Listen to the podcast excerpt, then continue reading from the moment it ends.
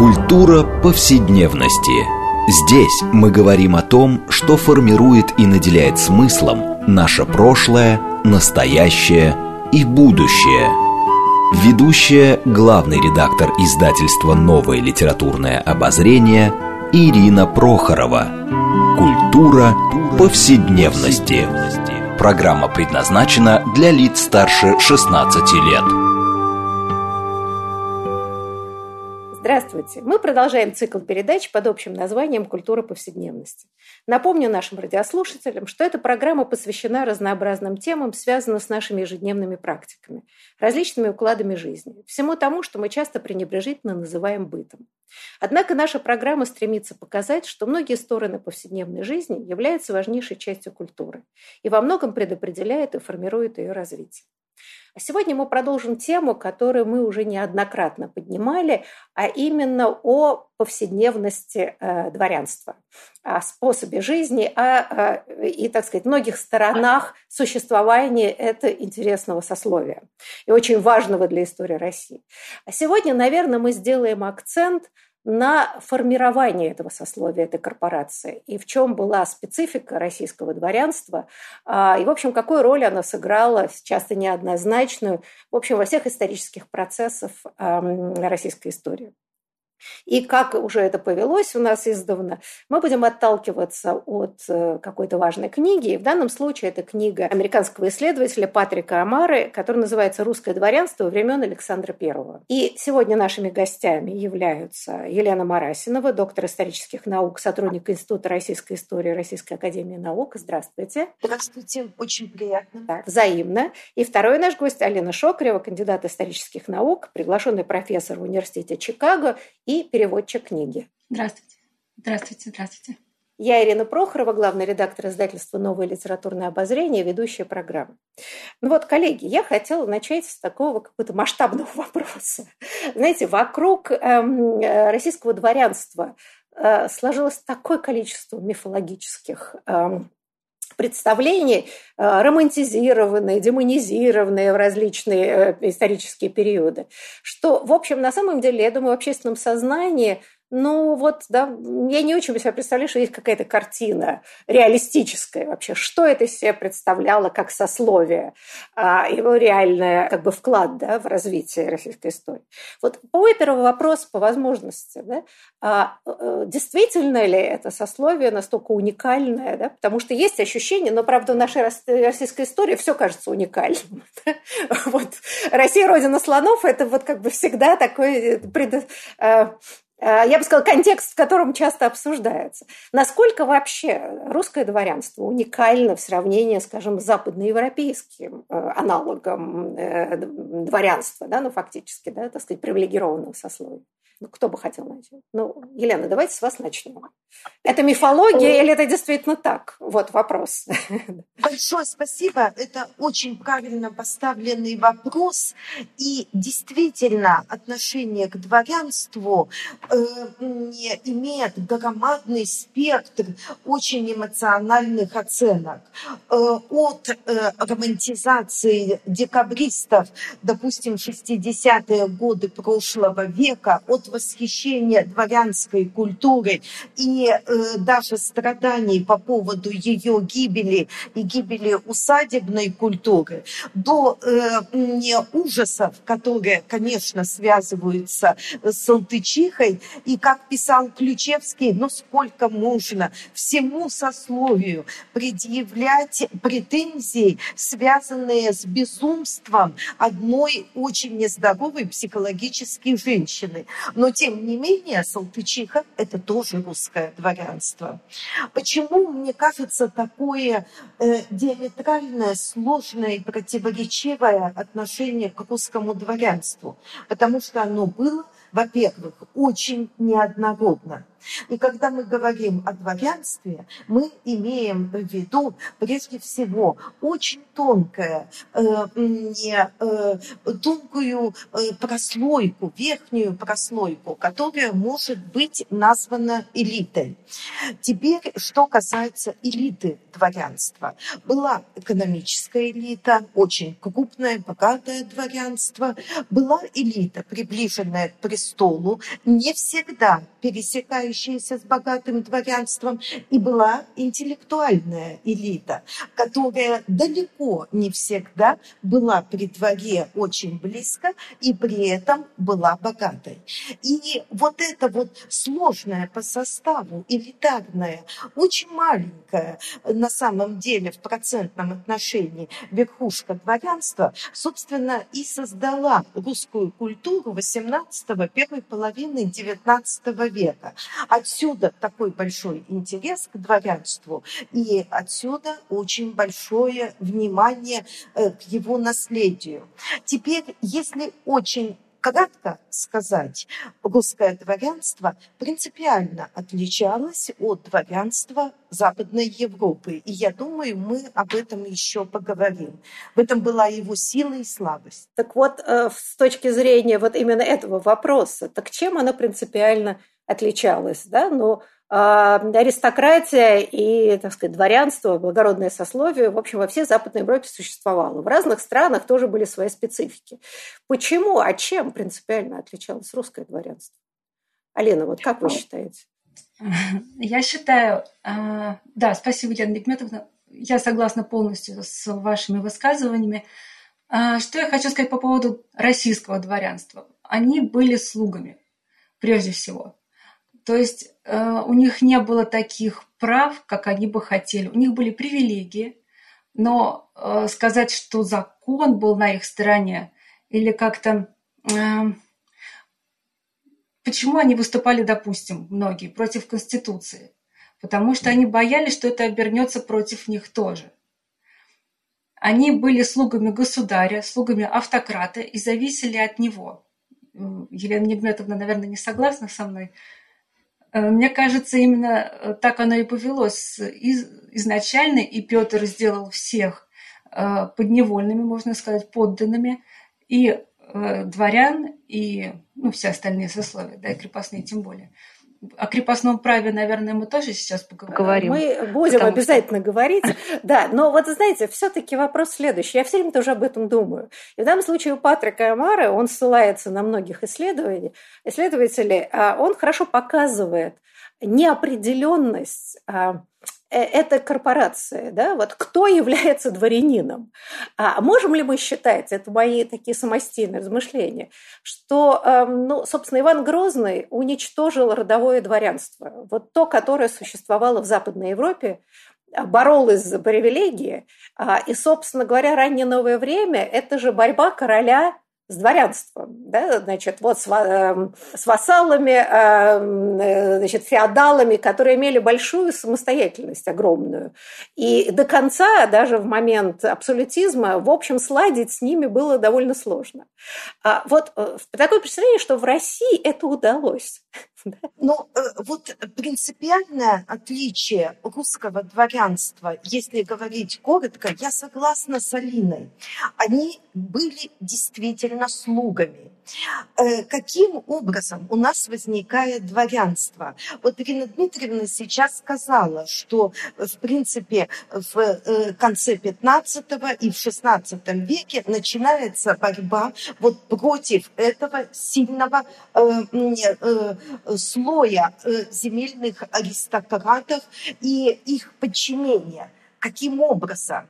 Именно через появление дворянства. Собственно, дворянство и было определенной альтернативой боярству. Дворянство – это условное землевладение. То есть я имею землю только потому, что я служу великому князю. Только потому, что я холоп государя, я этой землей и владею.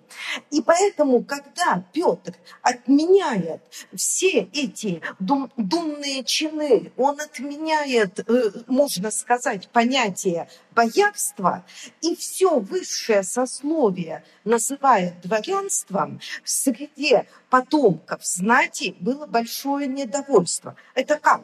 Мы были стольниками, мы были э, дворя, боярами, а теперь мы становимся все дворянами. В чем особенность э, социальной структуры русского дворянства? Направленность на престол. У них нет сложных межкорпоративных взаимоотношений. Вассал моего вассала не мой вассал. Такого в русском дворянстве нет. Пирамида направленная к подножию престола. И социальный престиж этого сословия – главная забота власти на протяжении нескольких столетий. Ведь это нужно было умудриться сформировать сословие, для которого служба государю и отечеству является содержанием чести. В этом сила или слабость дворянства. Но как только дворянин задал себе вопрос, а служба государю есть служба Отечеству. Как только немножко эта вертикаль, которая держала вот это все высшее сословие, была поставлена под сомнение, у нас возникло уникальное явление – дворянской фронты. То, что в советской историографии называлось дворянской революционностью. Вот эта оппозиция, которая не была э, экономической, она не была политической, они не были сильнейшими латифундистами и владельцами замков, но они противопоставили другую систему ценностей. Это единственное, что они смогли противопоставить. Но ну, а мы знаем, что из истории Западной Европы там э, часто, но особенно в Англии, не только, да, система майоратов существовала. То есть эм, имение наследовалось старшим сыном. А младшие вынуждены были тоже служить э, зарабатывать деньги или идти в священники, у них не было возможности, да, они фактически оставались без наследства. А, но в России, если я правильно понимаю, что это сословие было такое зыбкое, да, ведь то, что пишет, о чем пишет Амара, что постоянно дворянство пополнялось выходцами из других сословий. А, и эта корпоративность, она никак не могла, ну, как бы сформироваться, да, вот, а, потому что то, что он пишет, вот а, сейчас хочу найти, это очень интересный момент, ай-яй-яй, где же это? А, ну, смысл был такой, что попытались даже во времена, по-моему, уже Екатерины и еще даже, а, вот, и даже еще Петра Первого, да, как бы определить границы дворянства. А, а выяснилось, что э, многие люди приписывали себя к дворянству, не имея никаких на это прав, не будучи благородного происхождения, не имея там землевладения и так далее. Это такое, знаете, по понятиям, как бы мы бы сказали. И меня это, например, э, поразило, что эм, Э, да, что, в общем, на самом деле э, сословие не было определено. А как это вообще может быть? Вот, Алина, с вашей точки зрения. Как это интуитивно человек себя приписывает к дворянству, а, а по определению нет. Вообще ни черта ли это российской жизни. Такая гибкость в определ... самоопределении, самоидентификации. Можно, можно и так сказать опять же, э, у нас отсутствовало то право, которое было в Западной Европе, где все прописано досконально, да, и если у тебя есть какие-то вопросы, ты можешь обратиться в суд и так далее и решить этот вопрос, э, иметь официальную бумагу.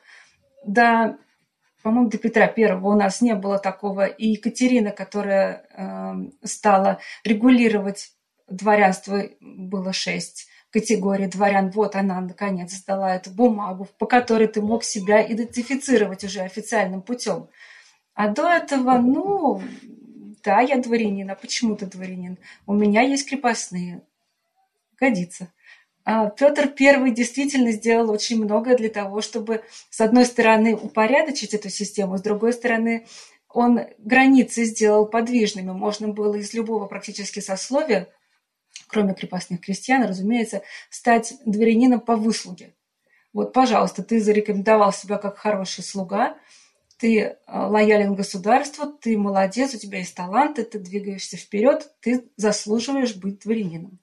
То есть как почетная грамота в каком-то смысле. Да, но тогда, а тогда, ну, в некотором смысле такая демократизация а, дворянства, да, то есть люди получают привилегированно, они переходят, так сказать, из сословия в сословие, в некотором социальный лифт, да, и попадают в привилегированный класс. А, собственно говоря, а что плохого в этом? Елена, вот, mm. но правда, что меня поражает, да, что э, э, дворянство в России, да, пытается добиться не, там, э, не прав, но привилегии, но право, как они считают нужным, да, чтобы хоть как-то быть гарантированным, что у них не отнимут поместье, что они могут передать детям, потому что, в общем, права не гарантированы были дворянам, а, да, в общем, какой неприкосновенности. А, то есть фактически, ну, они как бы, да, колесо вспять крутят. То есть они как бы пытаются в то несостоявшееся средневековье уйти, чтобы себе гарантировать хартию вольности, да? то, что там в 12 или 13 веке было в Англии. А, но это же должно как-то повлиять на общее мировоззрение эпохи, да, при всех, я не знаю, выдающихся достоинствах отдельных представителей, что это, в общем, очень архаическое сознание. Разве нет?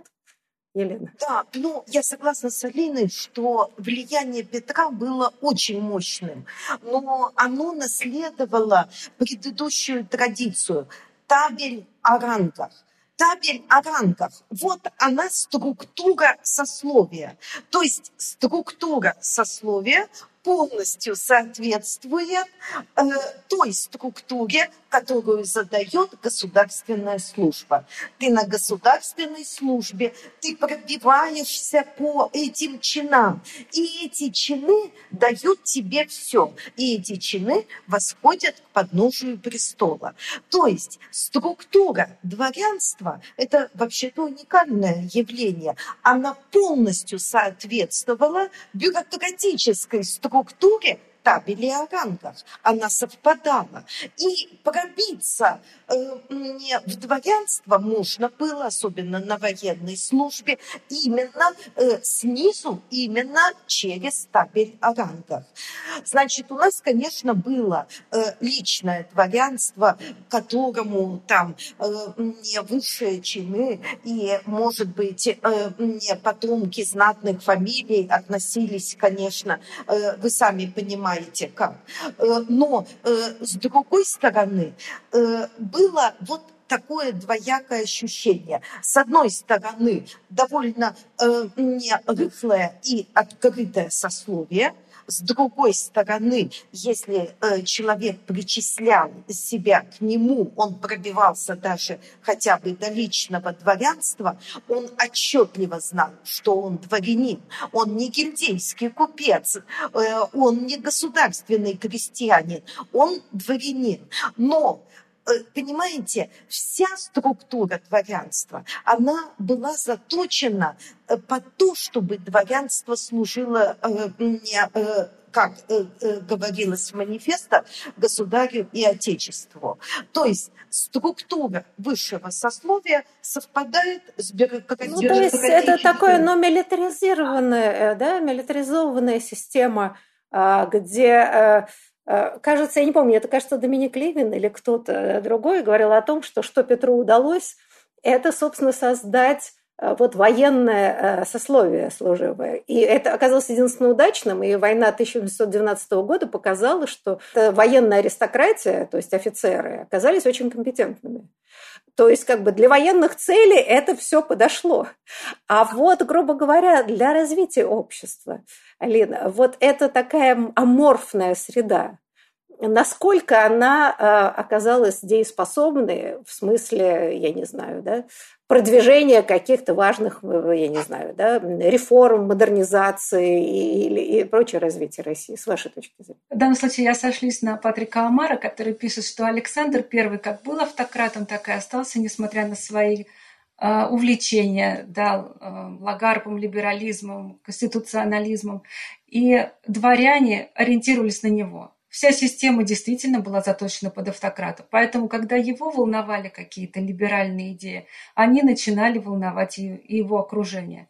Он давал добро на то, чтобы ему присылали проекты Конституции, ему присылали. Когда что-то появлялось более-менее либеральное в газетах, это тут же пресекалось. Дело Наумова, который хотел повысить юридическую грамотность общества, закончилось в результате провалом его не разрешили такую деятельность в Российской империи. Поэтому э, сложно сказать о каком-то влиянии вот э, модернизирования общества, модернизации общества, потому что слишком большое было э, зависимость от царя, от императора. С другой стороны, дворяне были единственным сословием, которое могло получать хорошее образование которое могло путешествовать за границу спокойно. Не очень-то спокойно, потому что царь выдавал разрешение, да. а, как известно, да. многим, да. в том числе и Пушкину, вот не дали разрешение. Вот те свободно поездил. Я имела в виду по сравнению с Павлом, который закрыл границы, Александр все-таки их открыл и разрешил э, свободу такую относительно хорошо, но свободу передвижения. То есть, опять-таки, да, тут обоюдно. И дворяне зависели от царя, и царь зависел от дворян у него было перед глазами убийство его отца и французская революция. Он понимал, что без дворян он не сможет править так, как он хочет. Но, с другой стороны, да, дворяне ориентировались на него а, больше, чем он на них. Он скорее на них опирался. Вынужденно такое ощущение. Но то, что пишет Патрик Авара, что Александр I очень критически относился к дворянству и окружающих людей, и, значит, тяготился ими, но по принципу, а куда же было деться, других найти было довольно сложно. Да, да Елена, вы хотели что-то добавить? Я хотела только сказать, что э, власть ставит, начиная с Петра, очень жестко перед дворянством две задачи. И эти две задачи, они так или иначе были прописаны и в манифесте о вольности дворянства. Первое – вы служите Второе, вы даете образование детям. И сначала это образование, если следовать за статьей замечательной, очень динамичной Ключевского Евгения Онегина и его предки, где дается просто э, такое э, замечательное, очень э, красноречивое эссе о стремительном развитии вот этого дворянства именно в имперский период. Дворянство получает образование, и дворянство э, не обязательно служит Отечеству. Значит, теперь, что касается вот майората, который э, у нас не пришелся, потому что у государства не было ресурса содержать вот этих младших сыновей на государственном жаловании, и э, у них была судьба, могла бы быть судьба, если бы был действительно введен майорат, э, наверное, хуже, чем у владельца кота, которому в сказке достался кот. Простите, я просто перебью, пардон. Вот они бы и служили. А в конце концов, ведь их же принуждали к служить. Вот и служали бы младшие братья спокойно себе, а старшие бы не, не дробили бы имение. Дело в том, что жалование за службу было такое, что дворянин не мог на него более-менее нормально существовать. Ему обязательно нужно было еще иметь либо барщину, либо оброк со своих крестьян.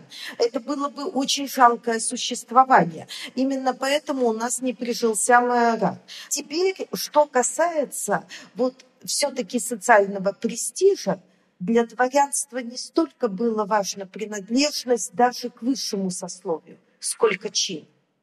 Вот фетиш чина. Да, это нам знакомое явление, но мы продолжим этот разговор, очень важный, о специфике русского дворянства после перерыва.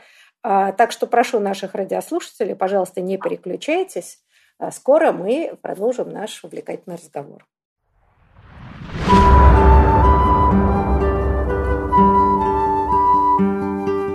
Здесь мы говорим о том, что формирует и наделяет смыслом наше прошлое, настоящее и будущее. Культура повседневности. Мы продолжаем нашу программу в рамках проекта «Культура повседневности». Напомню нашим радиослушателям, что мы сегодня а, беседуем о специфике русского дворянства, о том, как складывалась эта корпорация и какое влияние оказала на э, развитие российского общества XIX века и далее. И мы опираемся при этом, обсуждаем книгу американского историка Патрика Амара «Русское дворянство времен Александра I». Также напомню, что мы сегодня беседуем с нашими гостями. Это Елена Марасинова, доктор исторических наук, сотрудник Института российской истории Российской академии наук, и Алина Шокарева, кандидат исторических наук, приглашенный профессор в университете Чикаго, переводчик книги. Я Ирина Прохорова, главный редактор издательства «Новое литературное обозрение», ведущая программы.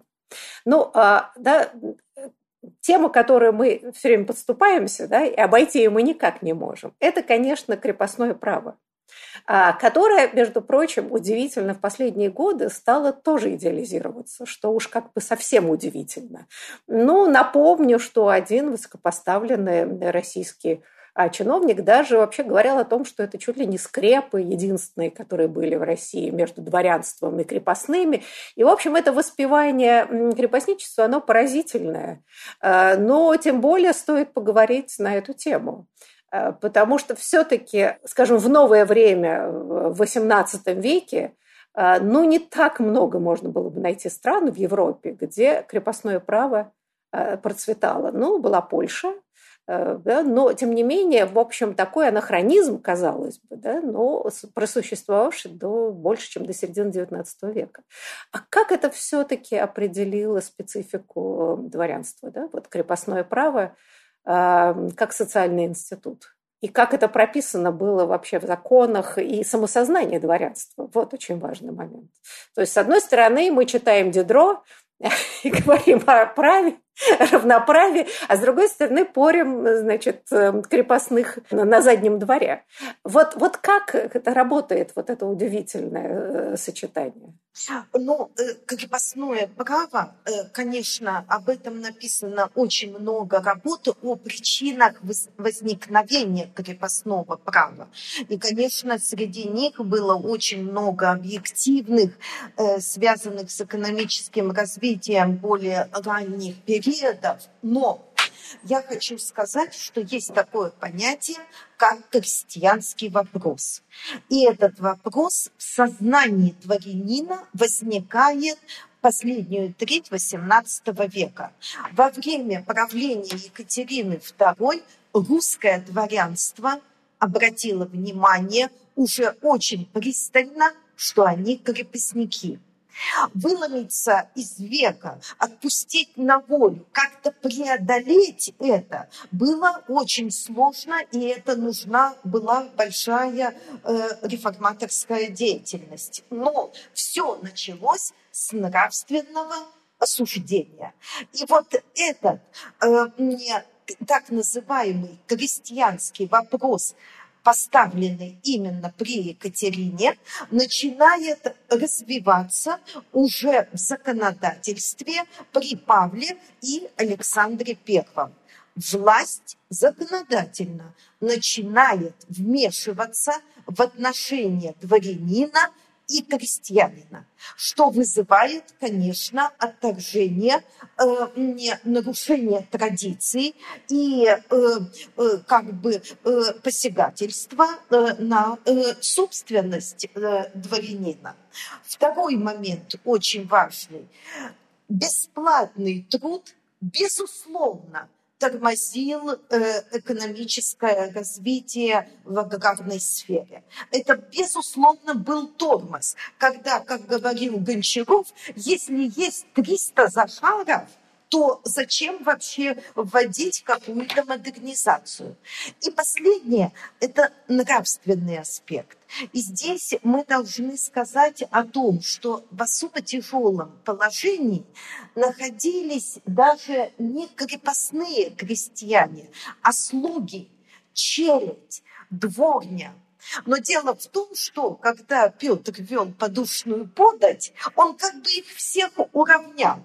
Он сказал, вы, пожалуйста, больше своих холопов в дворню челядь э, не, не выделяйте отдельно, а пишите в крепостные крестьяне.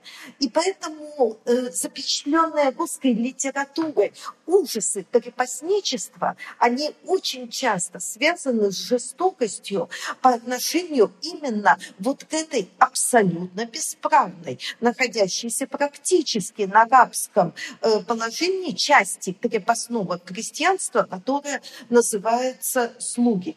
Таким образом, э, мы можем сказать и экономический тормоз и э, нравственные страдания. Далеко не э, у всех дворян, но осознание э, того, что они крепостники. И последнее – страх перед освобождением. Страх перед освобождением крестьян. Как говорил Сумароков, освободить крестьян, выпустить на волю диких зверей. А вот, Алина, я хотела спросить, но вот то, что, между прочим, Ветер Колчин очень хорошо описывает, оправдание крепостничества э, в России было довольно сложным, потому что если рабство базировалось на российской теории, да, люди другой цвета кожи, культуры, они, так сказать, их надо еще так сказать, как-то цивилизовать, то здесь это как бы белые, Э, христиане, значит, какой признак, по какому признаку можно закрепостить?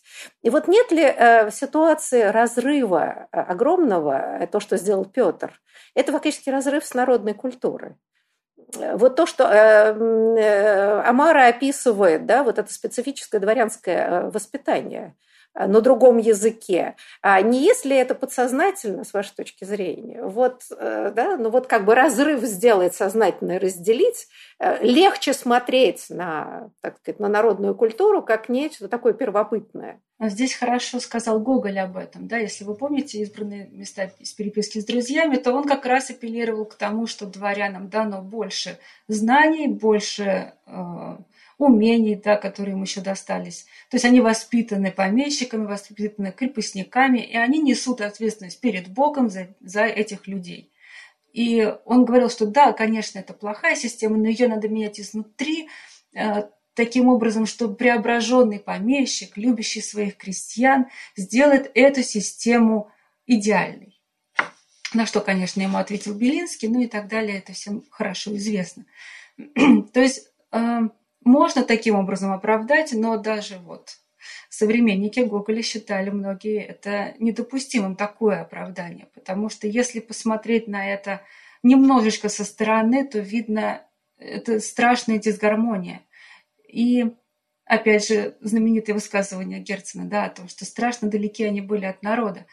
Да, Петр I действительно сильно, э, не только Петр его потомки, на троне, они очень сильно разграничили дворянство и остальные сословия. И язык один из маркеров этого, да. Когда она по-русски плохо знала, хотя Пушкин, конечно, делает замечательные сцены ее бесед с няней, тем не менее, она далека от народа. Татьяна и вообще дворянское сословие. Им сложно в результате было понять, а кто же перед ними.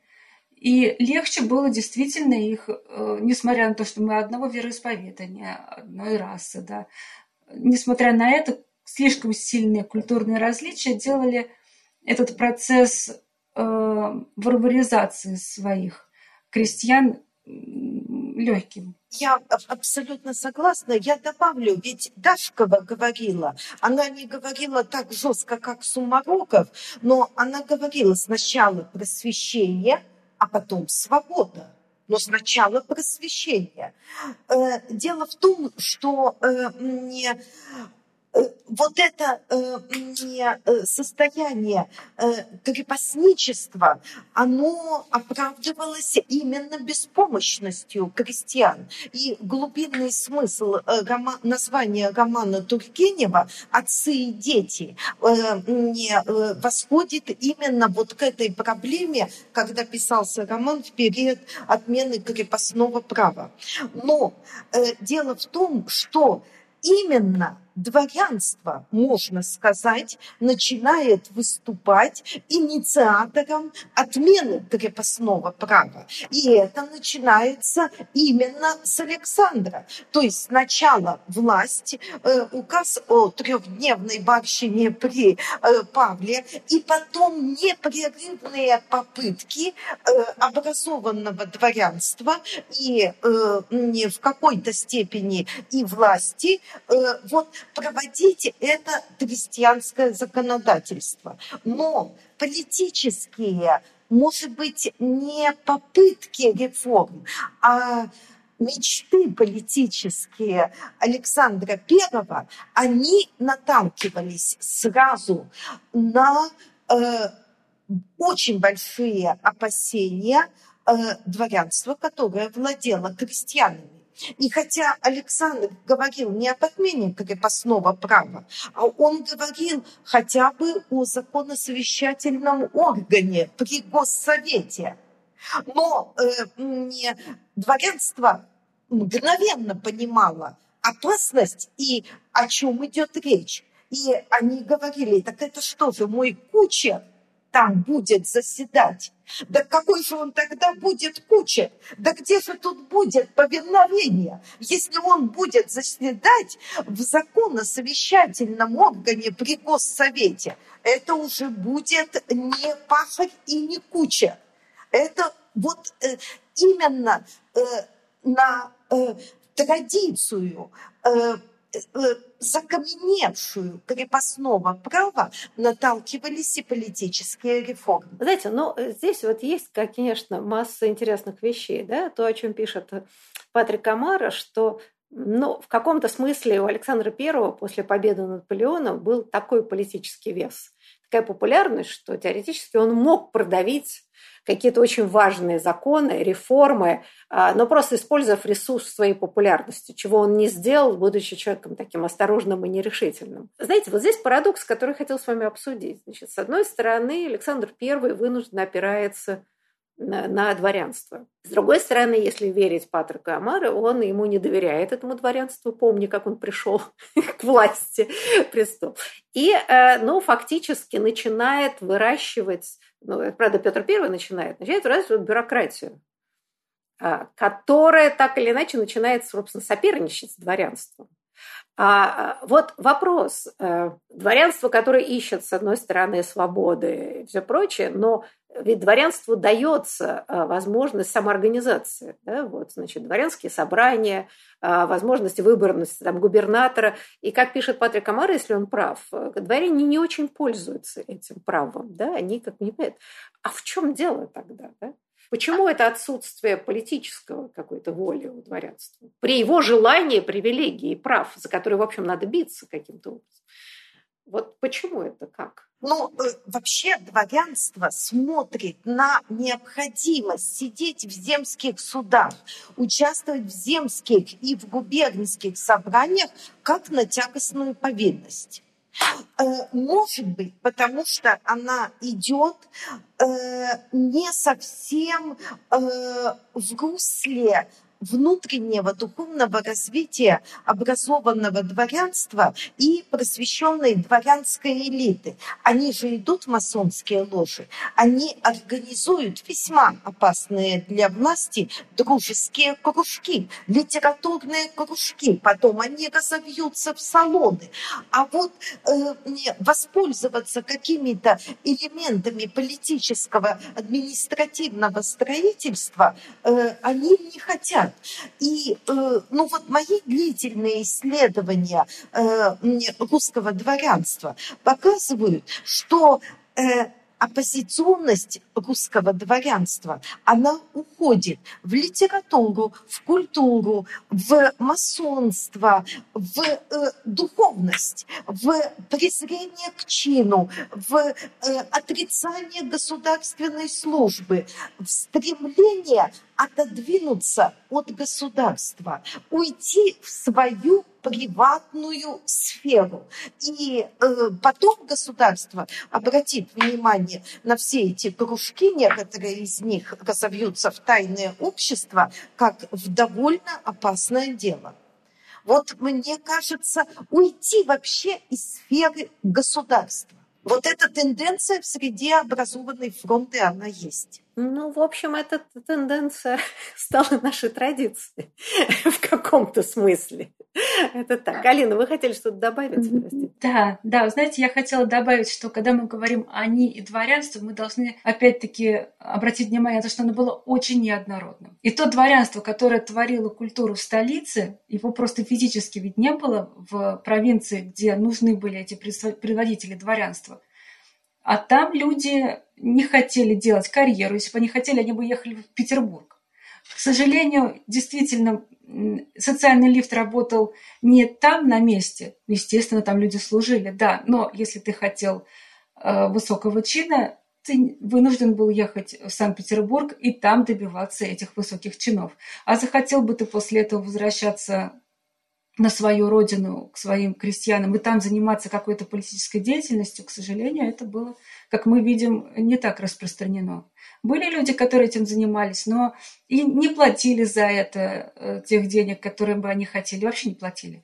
Поэтому, ну зачем? Это какой-то уже был альтруизм, и они хотели заниматься этим другими способами. Непопулярно это было решение сделать то есть на бумаге это выглядело красиво, предводитель дворянства, какая-то самоорганизация. А на деле, на деле это так не, не работало. То есть, грубо говоря, никаких стимулов, а, были большие пожелания, но стимулов к, так сказать, да, такой я бы сказала, социальной и политической деятельности э, не были даны. Да, и поэтому, в общем, эта сверхцентрализация, я так правильно понимаю, приводила к тому, что все искатели чинов делания карьеры, в хорошем смысле слова, да, надо было ехать в Санкт-Петербург. Да, Но да. интересно, что Патрик Амара как раз э, выделяет Москву, что э, в отличие от Санкт-Петербурга, в Москве э, была больше э, некоторая как бы, да, вот солидарность и там больше сохранилась, э, ну, я не знаю, да, старая дворянская аристократия, эм, да, что вот, э, вот это как раз любопытно, я никогда об этом не знала и не читала, что специфика Москвы – это вот такое большее ощущение самоидентификации эм, собственной средой.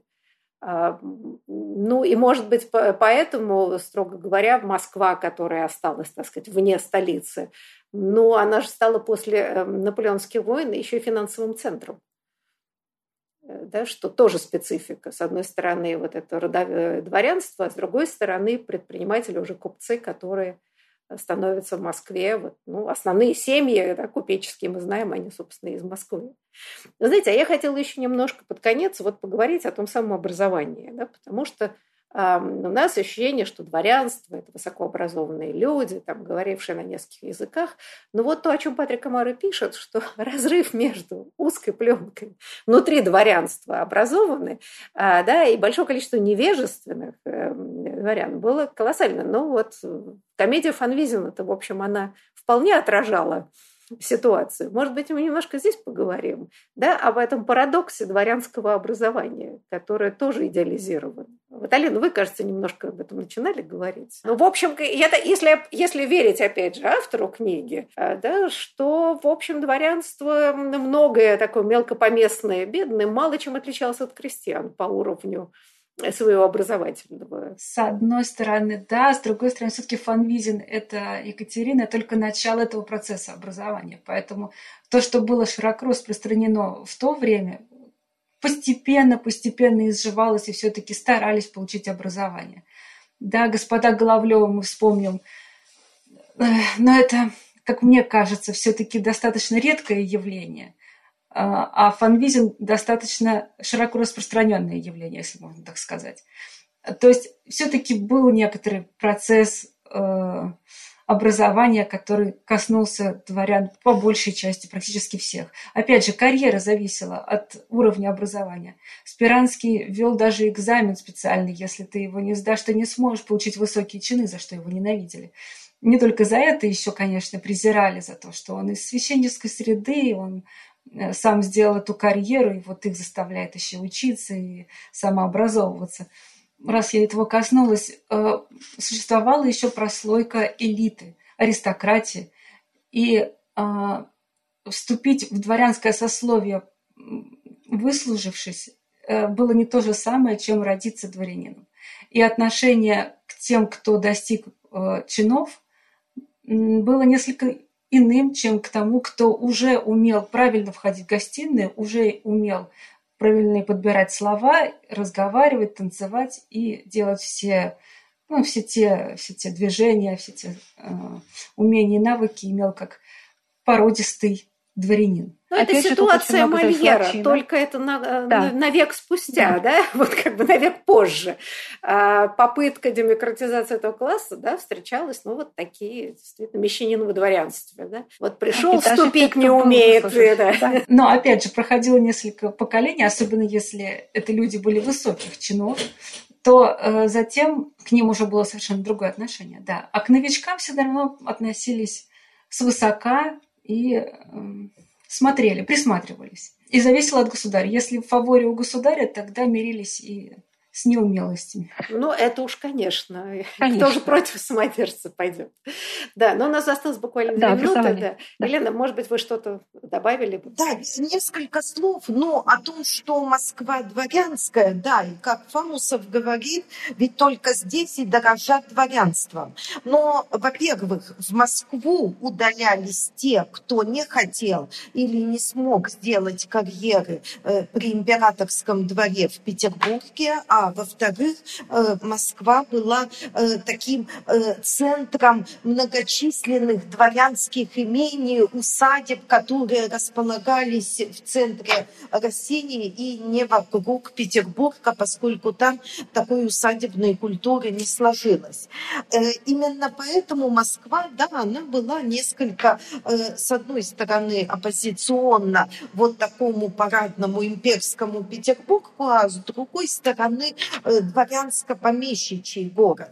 Теперь, э, что касается э, образования, то герои Фанвизина – это не преувеличение, это не, не такая литературная гипербола дворянство очень тяжело изживало высокомерие по отношению к необходимости сесть за парту, сесть за стол и как чернильное племя э, взять перо и начать учиться. Они э, очень долго изживали вот это высокомерное отношение э, к такой работе, как читать книгу, что-то учить и так далее. Но все-таки все-таки нужно заметить, русское дворянство учится очень быстро. От поколения к поколению оно все больше приобретает вот такой политез и лоск, и образованность. Я имею в виду